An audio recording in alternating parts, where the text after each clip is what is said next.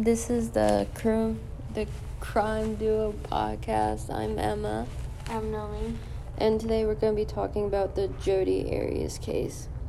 Jodi Arias murdered her boyfriend in cold blood. She stabbed him 27 to 29 times, shot him in the head, and had a slit throat.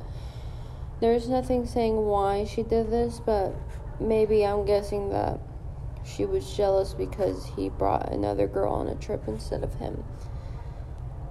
Before the murder, she was calling him over and over and rented a car to his house in Arizona, which is what she did so she can have an alibi. Um, she lived in California at that time. His cause of death was blood loss. There were pools of blood leading to the bathroom where he was found dead, and that's how he was discovered. And she also did keep changing her story a lot. She could not get a straight story. This, the killer slash suspect is Jodi Arias, and then the victim slash ex boyfriend is Travis Alexander, and this happened in Mesa, Arizona.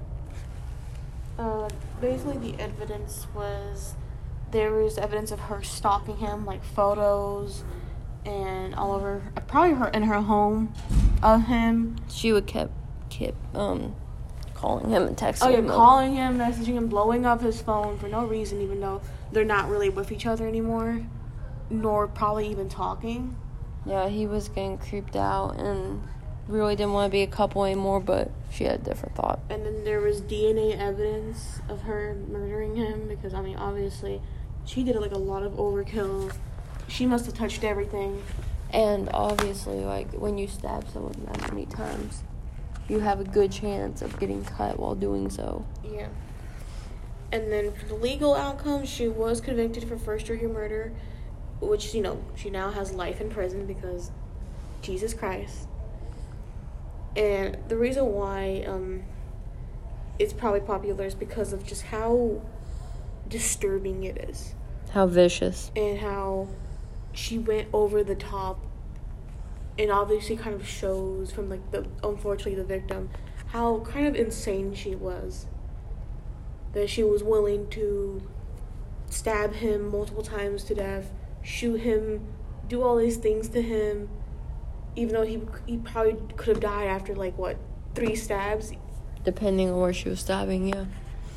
and but she still kept going over the top and that I guess that's why everyone kind of Because he was popular. he was in the bathroom when this happened. He was in the shower. This man was minding his business. And then she was um trying to act like they were gonna do something and then did that to him. That's that's all for that disturbing case. I'm glad I did not have to see photos. Because I don't think Yeah. my stomach or my head could mentally handle it. Do you wanna end that? But that is all for the crime duo case on the case of I forgot how you say her name. Jodi Arias, I think. Arias. Okay, there we go. Have a good day. Bye bye.